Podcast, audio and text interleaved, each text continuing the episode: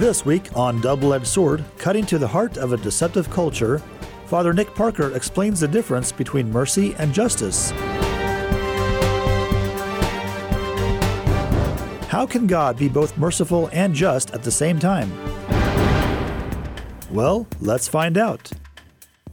Father Nick Parker is being interviewed by Divine Mercy Radio's on air host, Cody Marinser. Father Nick uh, Parker has been a priest for 15 years, which is awesome, and has served in six parishes before becoming the pastor at Immaculate Heart of Mary Parish here in Hays. He's a priest, a concert pianist, a doctor of theology, and now he's in the process of remodeling a parish. Um, you can generally say he is a jack of all trades. Recently, Divine Mercy Radio won the top of the hour ID at the EWTN Catholic Radio Conference for Father Nick singing If Today You Hear His Voice, Harden Not Your Hearts, which is the slogan for Divine Mercy Radio. So, um, and, and thanks to Father Nick for that. So, without further ado, um, Father's in here to talk about um, mercy versus justice, um, mm-hmm. and so that's a good place to start. Is um, yeah, get us rolling on what's the difference. Okay, well, um, we'll, we'll get into the difference uh, as we as we go along. Um, so we'll kind of develop that throughout okay. the talk. But I think it's a, an interesting topic because there are a lot of images that come to mind when people hear of those two terms. Um, when we talk about justice, oftentimes people will imagine, for example, Lady Justice holding the scales in her hand and people determining right from wrong. And when they determine right from wrong, they will um, liberate the innocent, but they will give punishment to the guilty. You know, and so they think of that with, with justice. But then when it comes to mercy, mercy to many people seems to almost be the opposite. Mercy is when um, we know that someone has done wrong. We know that they are guilty. But instead of punishment, we free the guilty and we loosen their bonds. And so, with that, it's interesting looking at these two virtues side by side because they almost seem to be in competition with each other. They, they almost um, seem to contradict one another. And so that's why I I uh, I I like to talk to them side by, talk about them side by side is because they uh, when people initially think about, about them they don't see them as really working together necessarily. Yeah, and I think um, being you're a doctor in theology, you can correct any of my mistakes here, which is nice on the air for everybody to hear. Sure. Um, but because of God's oneness, you know, um, justice and mercy would be one in God, correct? Yes, that's correct. And so if you think about it that way and how they flow forth from him, then yes, there isn't competition, which um, I, I, love that you put that forward because it helps us then to understand not a push and pull or magnets opposing one another, but how do they then work in tandem with one another. Absolutely. And that's going to be the battle, really, is for us. Yeah. Is that um, God is one and because of this, he cannot ever be in competition or contradiction of himself. So when God sees somebody do something wrong, it's not like God is looking at this and saying, Well, should I be merciful or just?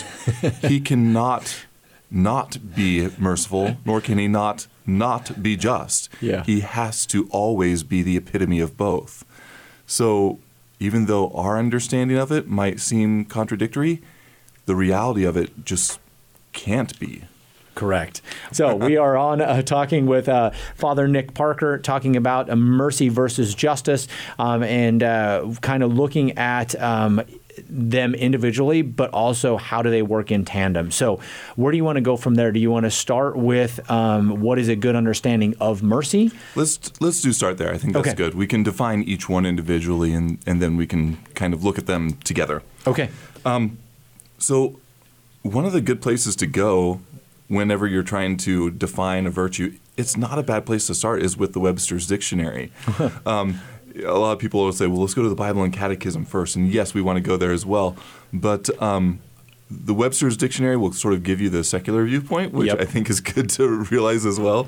Uh-huh. Um, but uh, um, the Webster's Dictionary says that mercy is compassion or forbearance. Um, forbearance is sort of like this patient, enduring, uh, enduring. Okay. Um, It uh, it also can be lenient or compassionate treatment. Um, so that's sort of what the uh, you know modern society sees uh, uh, mercy as being being merciful, being compassionate, being lenient. You know, um, patient, patiently enduring uh, another person. Um, with that in mind, then I like going to the catechism because the catechism will give me the religious viewpoint. We can compare the religious and Yeah. secular, which in this case, they're actually very much the same. You almost wonder if Webster took it from the catechism.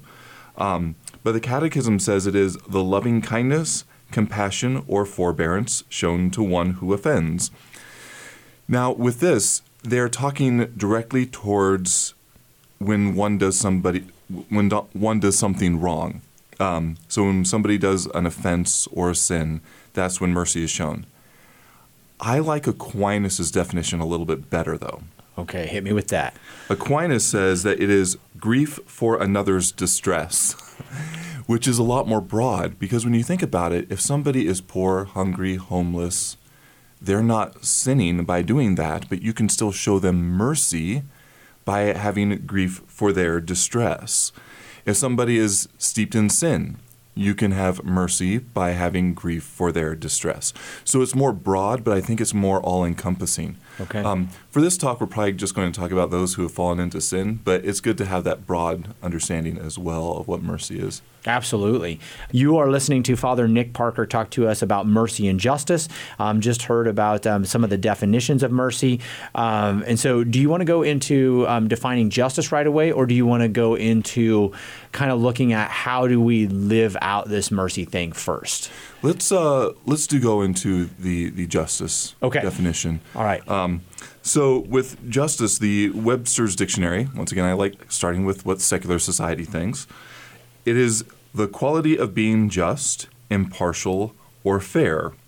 Um, the principle or ideal of just dealing or right action. So it's basically being fair to everybody, is what, what justice is, according to, to Webster's. Yeah. With the church's definition, then, the church has it as one of the four cardinal virtues, the four cardinal virtues being temperance, justice, prudence, and fortitude. And the Catechism defines justice as the moral virtue that consists in the constant and firm will to give their due to God and neighbor. Aquinas also will give another very simple definition. It is Okay. rendering to each one his right. Um, so all of them really seem to go along the, the same path there. They, they are very congruent with each other. That, that justice is fair treatment and um, really respecting the, the rights and dignity of, of others as well. So, Awesome. So, when we're practicing these virtues, do we like in a daily situation? You know, um, one thing first is to know that virtues, uh, God gives us the grace to do them. Um, but when it comes to the cardinal virtues, you know, these are obviously things we have to work on.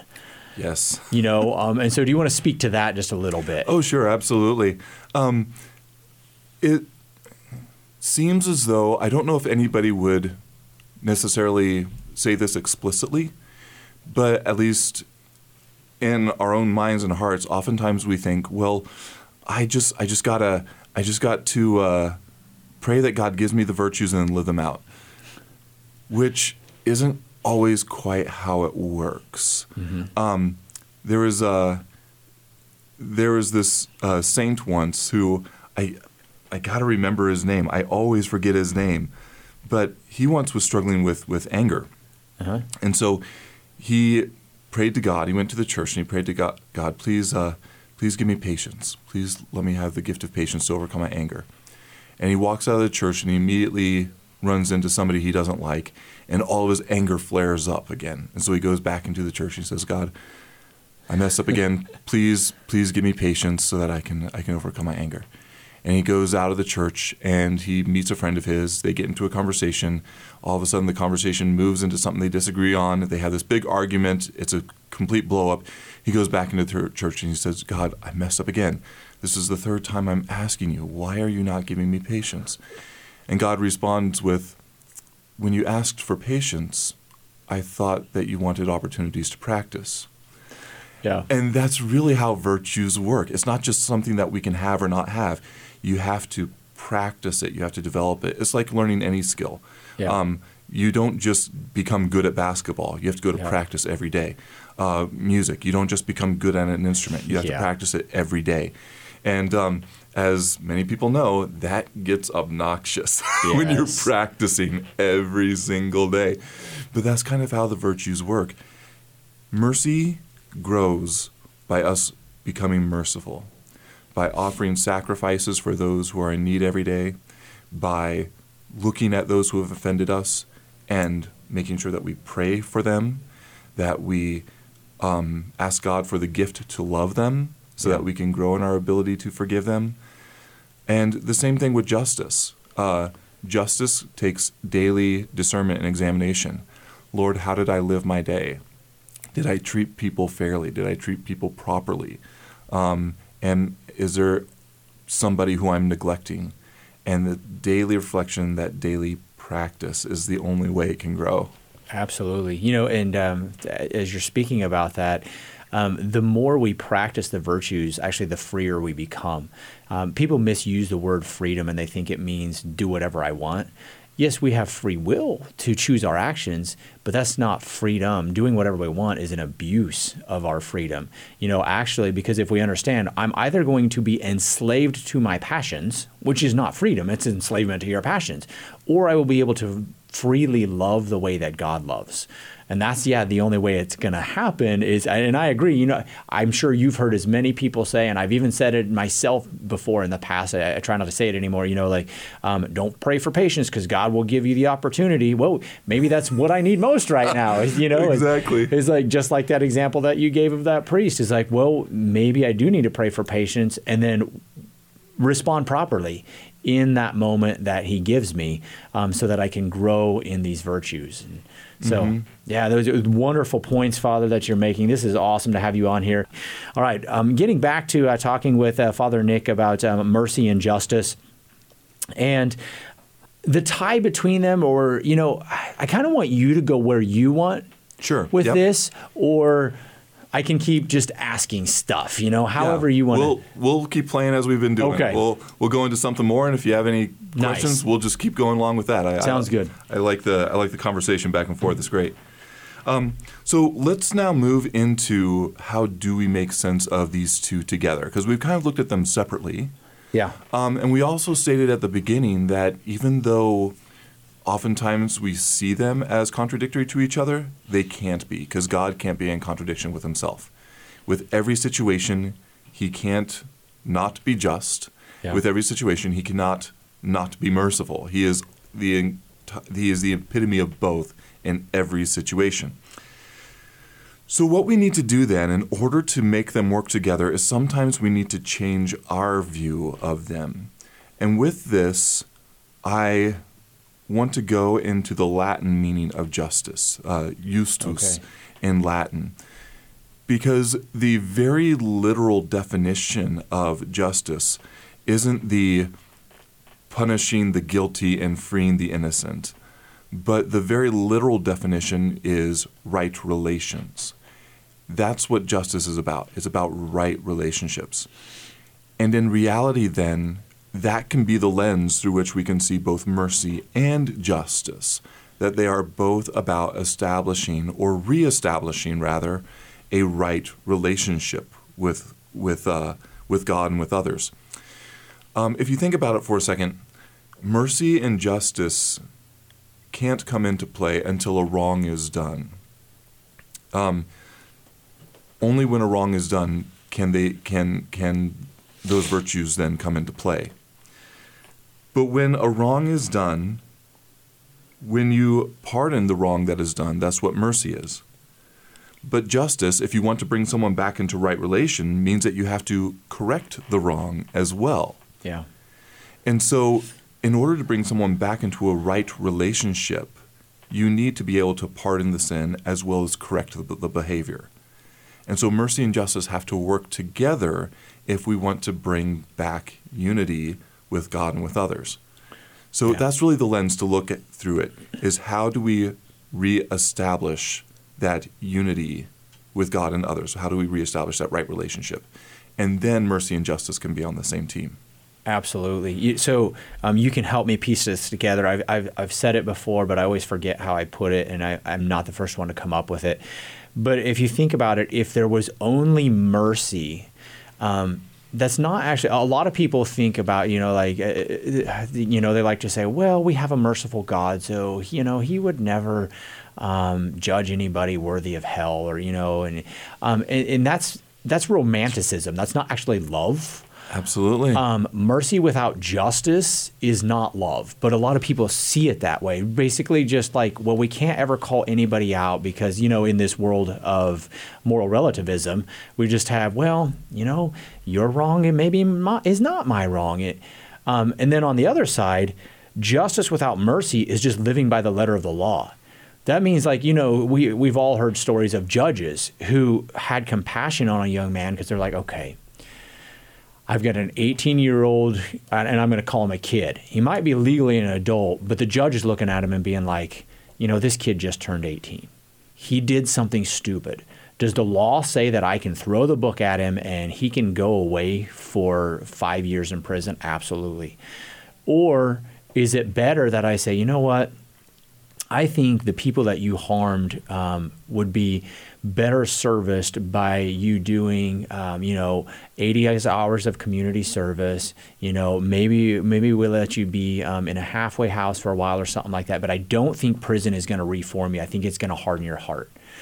You know, um, and, and and maybe that's where we can see that is if we just have justice and we just say, well, no, book says you're going away for five years. See you, buddy. Um, or if we just say mercy says, well, everything's going to be all right, and you know, whatever. Mm-hmm. Your truth is not my truth. Um, you know, what would you have to say to that, Father? Well, I mean, you're you're exactly on the on the right track there. Um, justice always has to be corrective.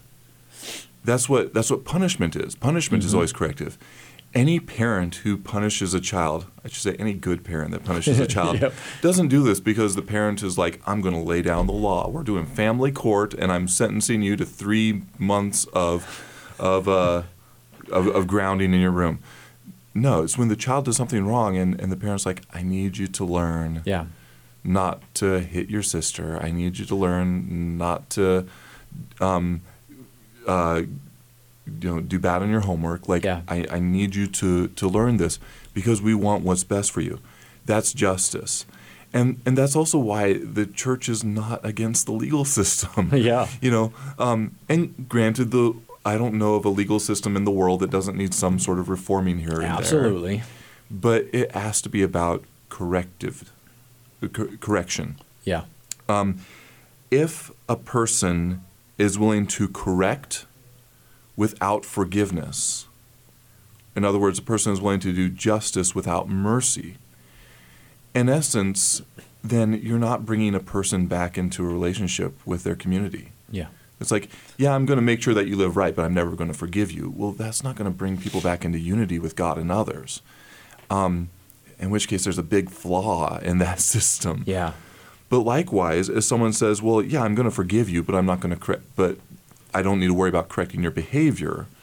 Well, once again, that's not bringing somebody back in union with God. That's not bringing someone back in union with one another.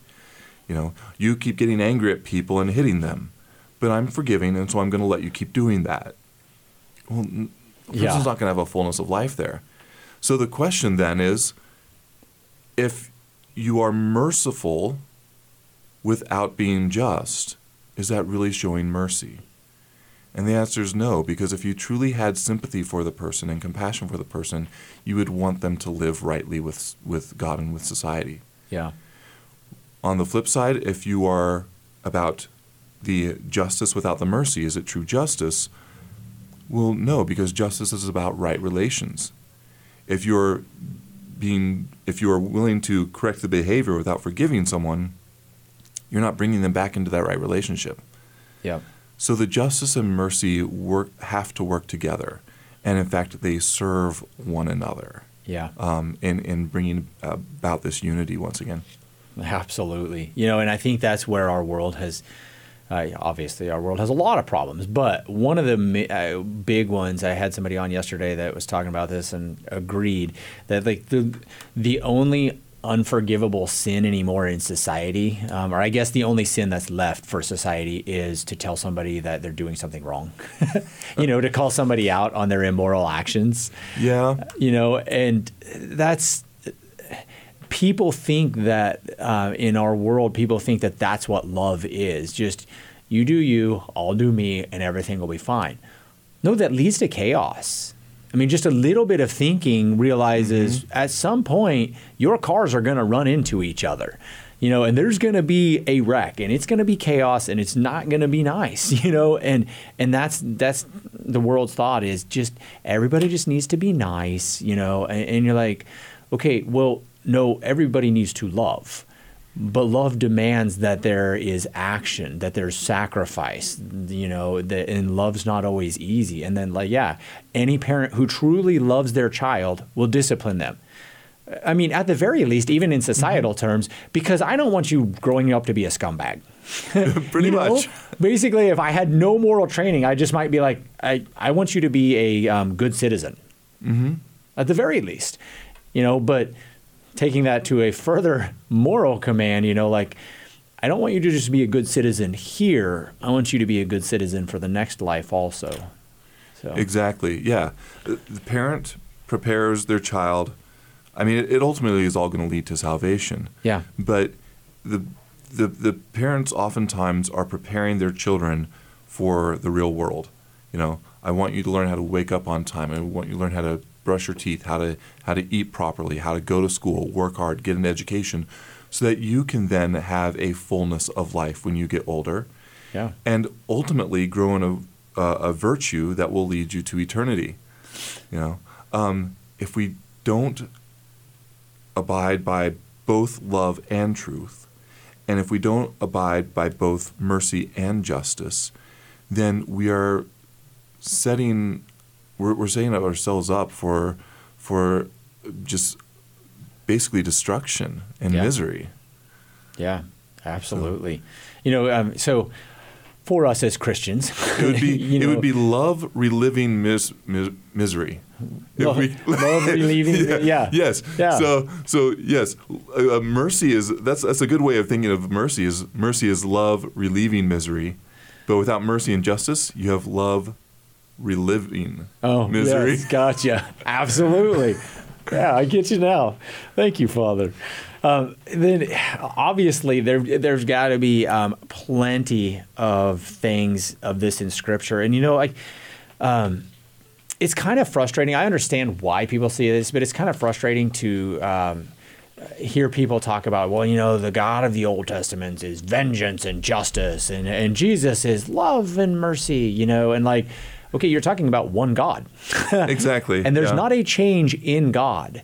So, what we first have to understand is if that's how we're seeing things, we need to reread Scripture and, and, understand it in the way that it was written, the way that it's supposed to be understood, which sometimes we need theological help from that. You know, and so this is maybe a good point for us to then ask you, you know, where are those places in Scripture that we see this meeting up, and how can we maybe reconcile for those people who are like, well, you know, in the Old Testament, God opens up the ground and people fall in, you know, and um, and Jesus is always walking around, and you know, first I think they get it wrong, but yeah, you know, where would you say? Um, where can you teach us how um, those kind of go together, and where in Scripture do we see these working in tandem? That's a that's a good question. We can go a lot of places with this. Yeah. Let's start with let's start with the book of Revelation because I can talk about the, specific, the specific places where mercy and justice are presented in the scripture, uh-huh. but let's look at scripture as a whole first to sure. get into this question. In the book of Revelation, there's this great scene where you have the Lamb of God uh, seated on the throne, and there are the, this, these, this scroll with these seven seals on it. The scroll with the seals is supposed to be the symbol of Scripture. But who is worthy to open the scripture? No one is worthy to open scripture. And John weeps in the book of Revelation because no one is worthy to open it up except for the Lamb. And the Lamb, who is Christ, can then open up the scripture so that it all then can be understood by everyone else. And that's when the scriptures become opened up and everyone rejoices. With this, everything has to be looked at through the lens of Christ. If you aren't looking at Old Testament and New Testament, the entire thing, through the lens of Christ, you are misreading it. Yeah.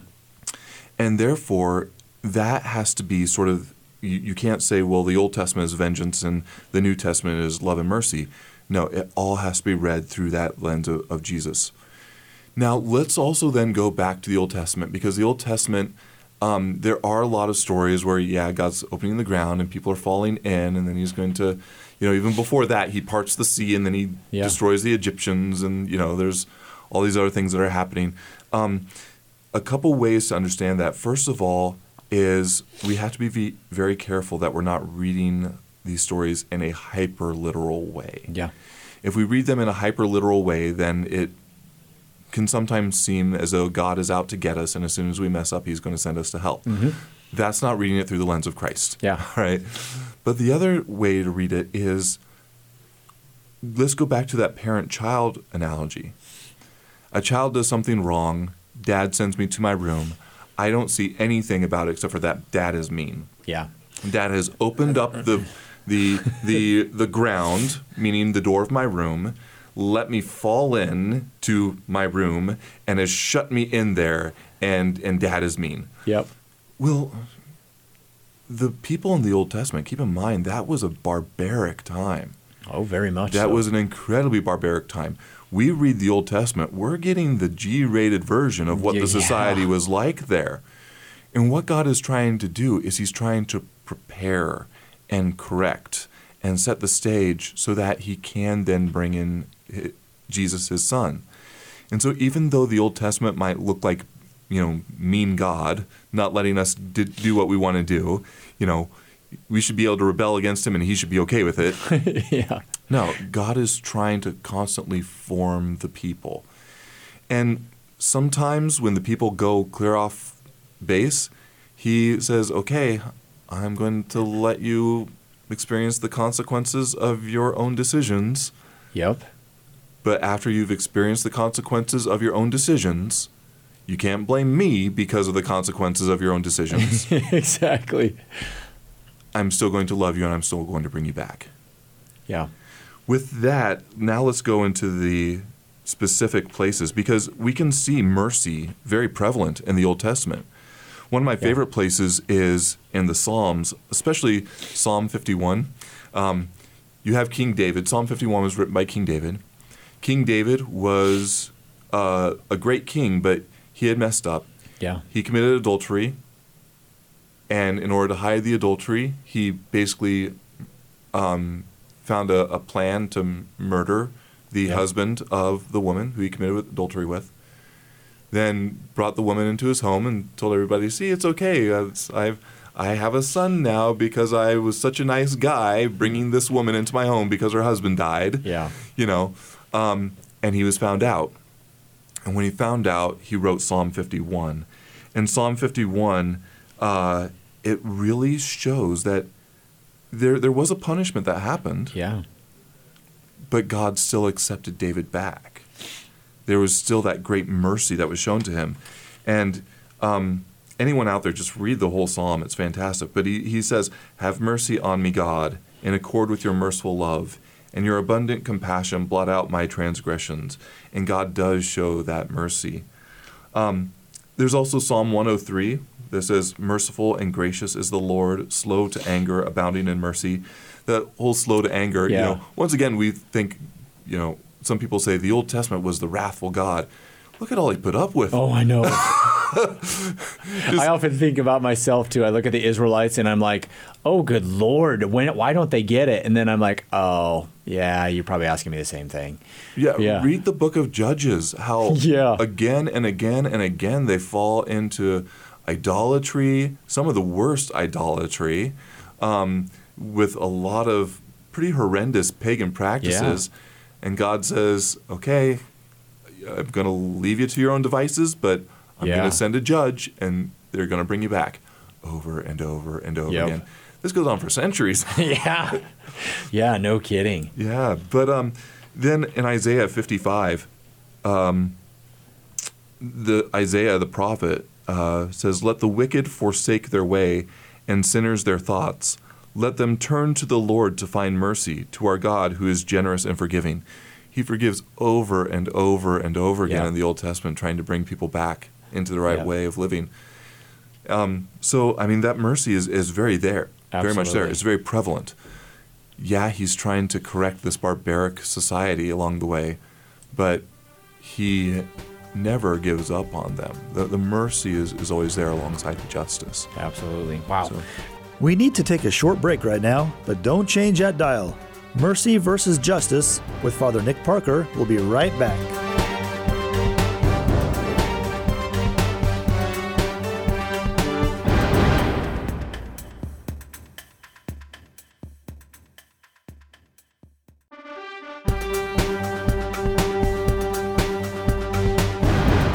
We're back on Double Edged Sword, cutting to the heart of a deceptive culture. Mercy versus Justice.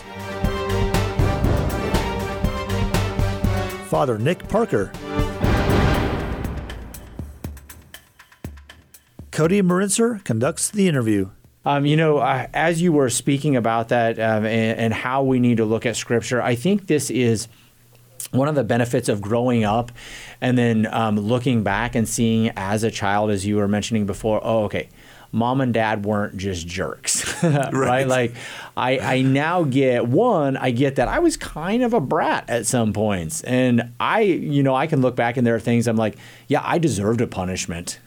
Yeah. You know, um, but also, you know, there are um, one thing that I've always liked to look at too is there are even times when sometimes people look at God and like, God, why did you let that happen? Um, and they're just natural consequences. You know, I like to say if I tell my child, don't climb on the roof and jump off, you'll break their your leg. You know, and they climb up on the roof and jump off and break their leg. You know, they have no right to look at me and be like, Dad, why did you let that happen? But isn't that the same thing we're doing to God? I've heard it with kids who are who like they uh, they fall off the swing and then parent comes out to help them and they get mad at their mom and dad. You were supposed to be here to catch me. yeah, exactly. Uh, yeah. this is kind of how life works. Yes, it is. You know? So, yeah, I very much appreciate you um, talking to us about how that's what we need to do is look at all of Scripture through the lens of Christ um, and, and our relationship to our Father. And then if we understand that, very much so, we can understand, okay, sometimes people needed a punishment, but sometimes it was just the natural punishment of them not listening to God, and then that's what happens. Um, and I think that's a good lesson for our society and for our own lives today too. So Sure, yeah. Um, and I also want to go back to how you said so many people, um, mostly in, in secular society, they use it as a defense against Christianity, but they say, well, you have two different gods. You have the God of wrath in the Old Testament and the, the God of peace and mercy in the New Testament. Keep in mind that Jesus was not above justice himself. Yeah.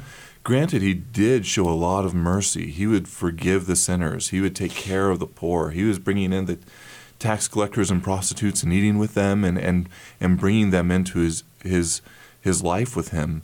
Um, you know, not condoning anything that they did wrong, Yeah. but still very merciful. But he also is the one who flipped over tables, cleansing the temple. Um, he was not afraid to speak very harshly against the, the Pharisees. But also, um, some of his parables are just horrifying. Yeah, I mean, absolutely. if you look at, for example, the uh, parable of the ten virgins, the, the five wise Yeah. and the, the five who were foolish, um, they were awaiting the uh, the bridegroom for the wedding banquet, and the bridegroom was delayed. The five wise virgins brought oils for their lamps, and the five foolish did not.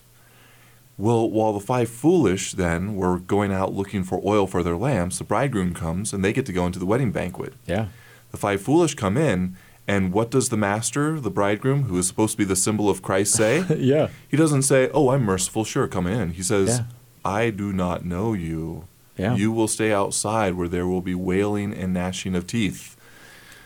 And in essence, it's a Yeah. parable that says there's going to come a time where it's you, I'm it's too late. it's too late. and I Yeah. am going to give people what is their due. I am going to Yeah. show this this justice, basically.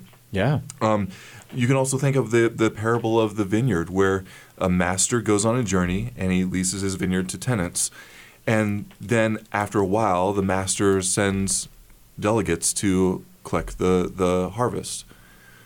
Well, the tenants, they beat some of them, they kill some of them, and then he sends his son and they kill them Yeah. uh, kills the son.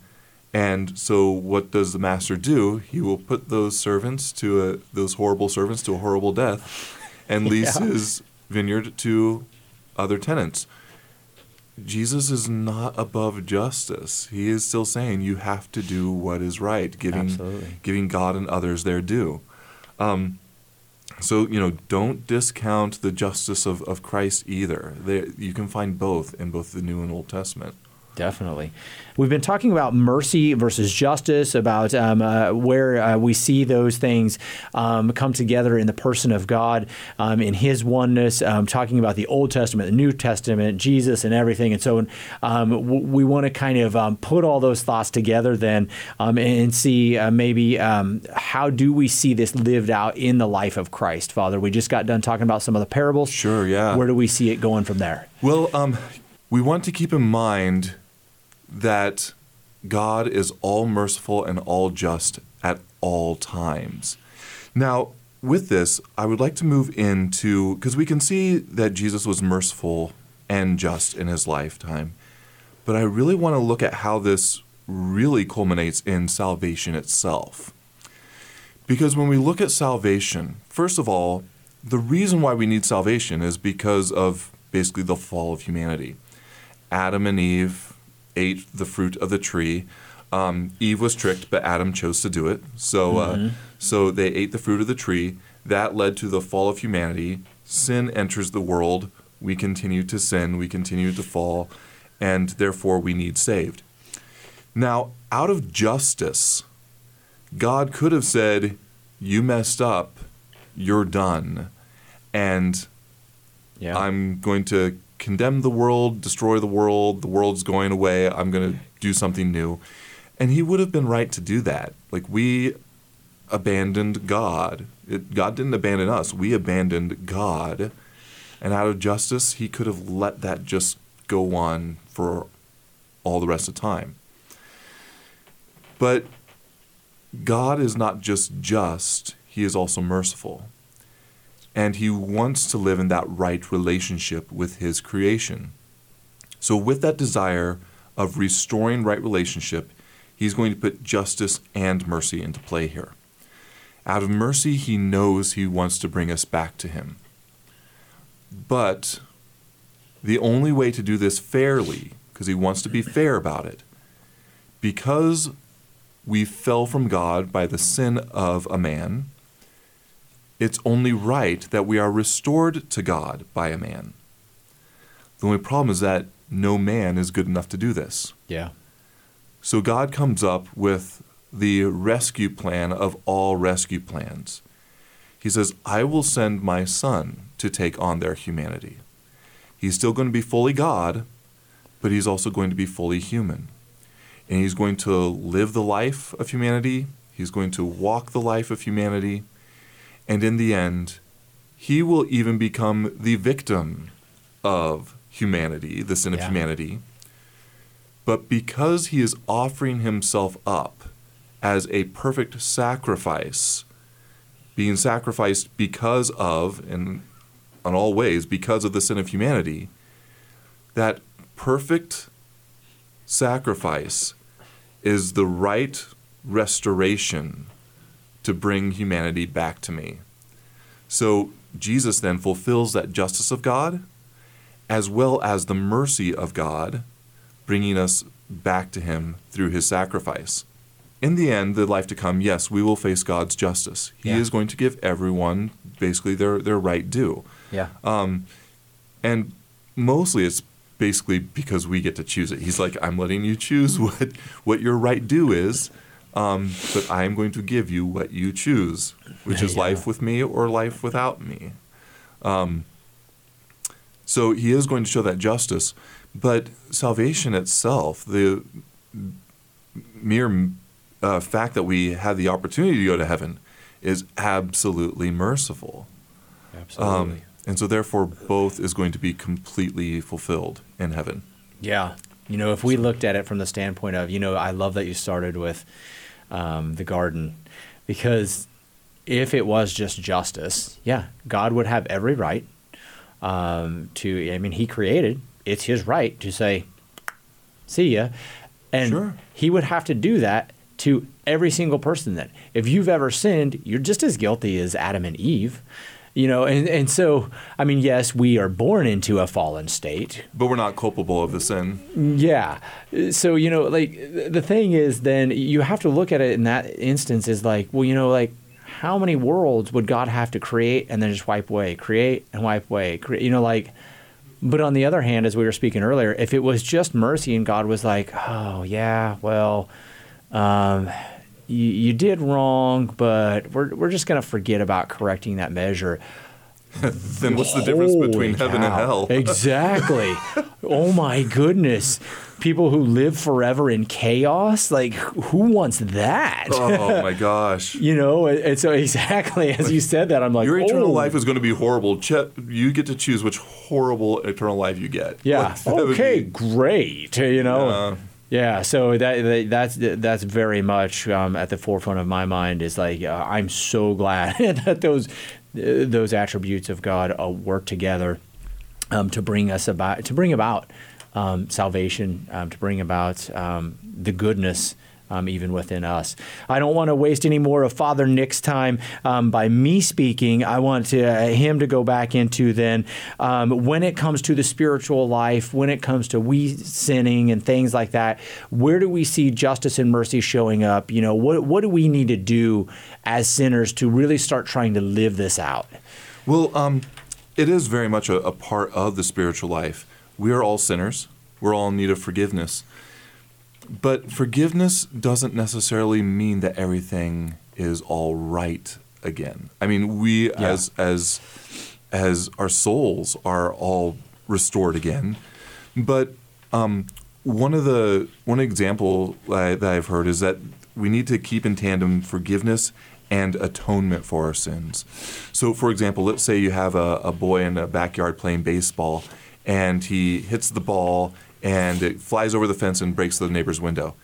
He can go to the neighbor and say, "I'm sorry. Will you forgive me?" And the neighbor can say, "Yes, I forgive you." But that doesn't mean that the window is automatically fixed Yeah. in order to make things right again, he should try to do something to make up for the broken window.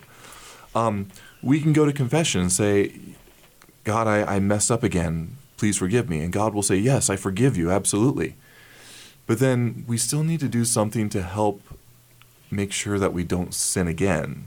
You know, there has to be the mercy of forgiveness, but also the justice of correction as well, Yeah. or the justice of making things right as well. Um, so you have to have both if you're ever going to grow. You, you have to have both if you're ever going to be able to be in that that full unity with God. Absolutely. You know, so as you're saying that, if in, in case any of you were like thinking, hmm, this kind of sounds like confession. It sounds a lot like Um, confession. Sounds like a whole lot like the sacrament of reconciliation. Yes, which, um, you know, um, nobody. I, I say this often. Nobody likes confession. Anybody who says they do, there, there's something wrong with them. Everybody likes what true. happens in the confessional. Nobody likes going, "Oh, hey, Father, by the way." These are all the things I've done wrong in the last week, two weeks, year, you know, whatever it is. But we love the forgiveness that is being shown in that. And this is actually kind of why I love I'm not saying that you shouldn't go behind the curtain, you know, because either way is great. I like going face to face because at some point I'm going to see my maker face to face.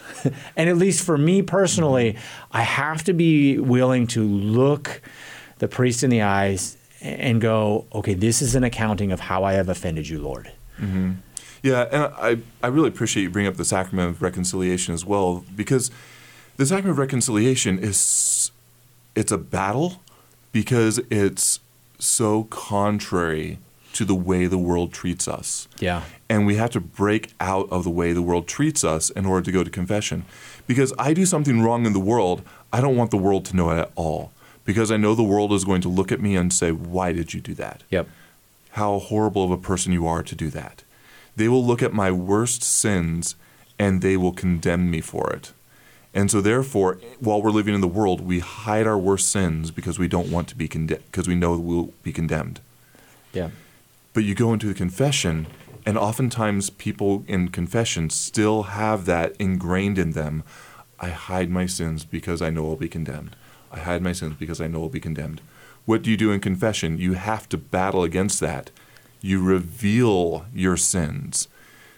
But when you reveal your sins, you hear the words, I do not condemn you. And the relief that people get from that. Oh my, Holy kidding. cow. I can tell everything I've ever done wrong and I'm not condemned. I'm I, I don't want the world to know my sins, but boy, I can reveal everything here and I get liberated. Absolutely. and that's that's what makes confession so powerful. It is a battle because of what the society is ingrained on us, but it is the exact opposite of anything you'll find in the world. Yep. Yep. So good. All right. We have just um, a minute or two left. Is there anything that we didn't get to um, that you want to leave our um, audience with today? You know, um, there's a lot of different thoughts, a lot of different images, but mostly I just want people to realize that um, it really is about bringing unity, restoring relationships. And that's what our, our full goal is. We always have to be merciful and forgiving if we want those relationships to be restored. But we also constantly need for ourselves and for everybody to correct those sins, which does come through sometimes some form of penance or punishment or whatever have Yeah. you. But um, in the end, it's all for the better because it really does unite us. It brings us together as a people, and it ultimately brings us together with our God. Fantastic. Uh, we just had a wonderful interview with Father Nick Parker. Father, thank you so very much for your time. Um, Sure, thank you. We really appreciate it. Uh, would you leave us with your priestly bl- blessing this hour? Sure, absolutely. Let's uh, do a prayer and a blessing. In the name of the Father, and of the Son, and of the Holy Spirit. Amen. Amen. Heavenly Father, we give you thanks and praise for all of your many gifts and blessings. We give you thanks for this time you have given us to grow closer to you. We give you thanks for this radio station as it tries to evangelize the world. We give you thanks for all who listen as they are striving to grow closer to the Lord. We ask that you send your blessing upon this station and upon all who are listening to it. May we always grow in our faith and our love of you. May Almighty God bless all who are listening and this station. In the name of the Father, and of the Son, and of the Holy Spirit. Amen. Thanks for tuning in to Double Edged Sword, cutting to the heart of a deceptive culture. If you have a comment on this show or an idea for a future show, go to dvmercy.com and click on the double edged sword icon. Or you can text your comment or idea to 785 621 4110. And folks, don't forget, great shows like this one you just heard are listener supported. If you can support this station and help save souls for heaven, go to dvmercy.com and click on the donate button. You're listening to the network of stations of Divine Mercy Radio. If today you hear his voice, harden not your heart.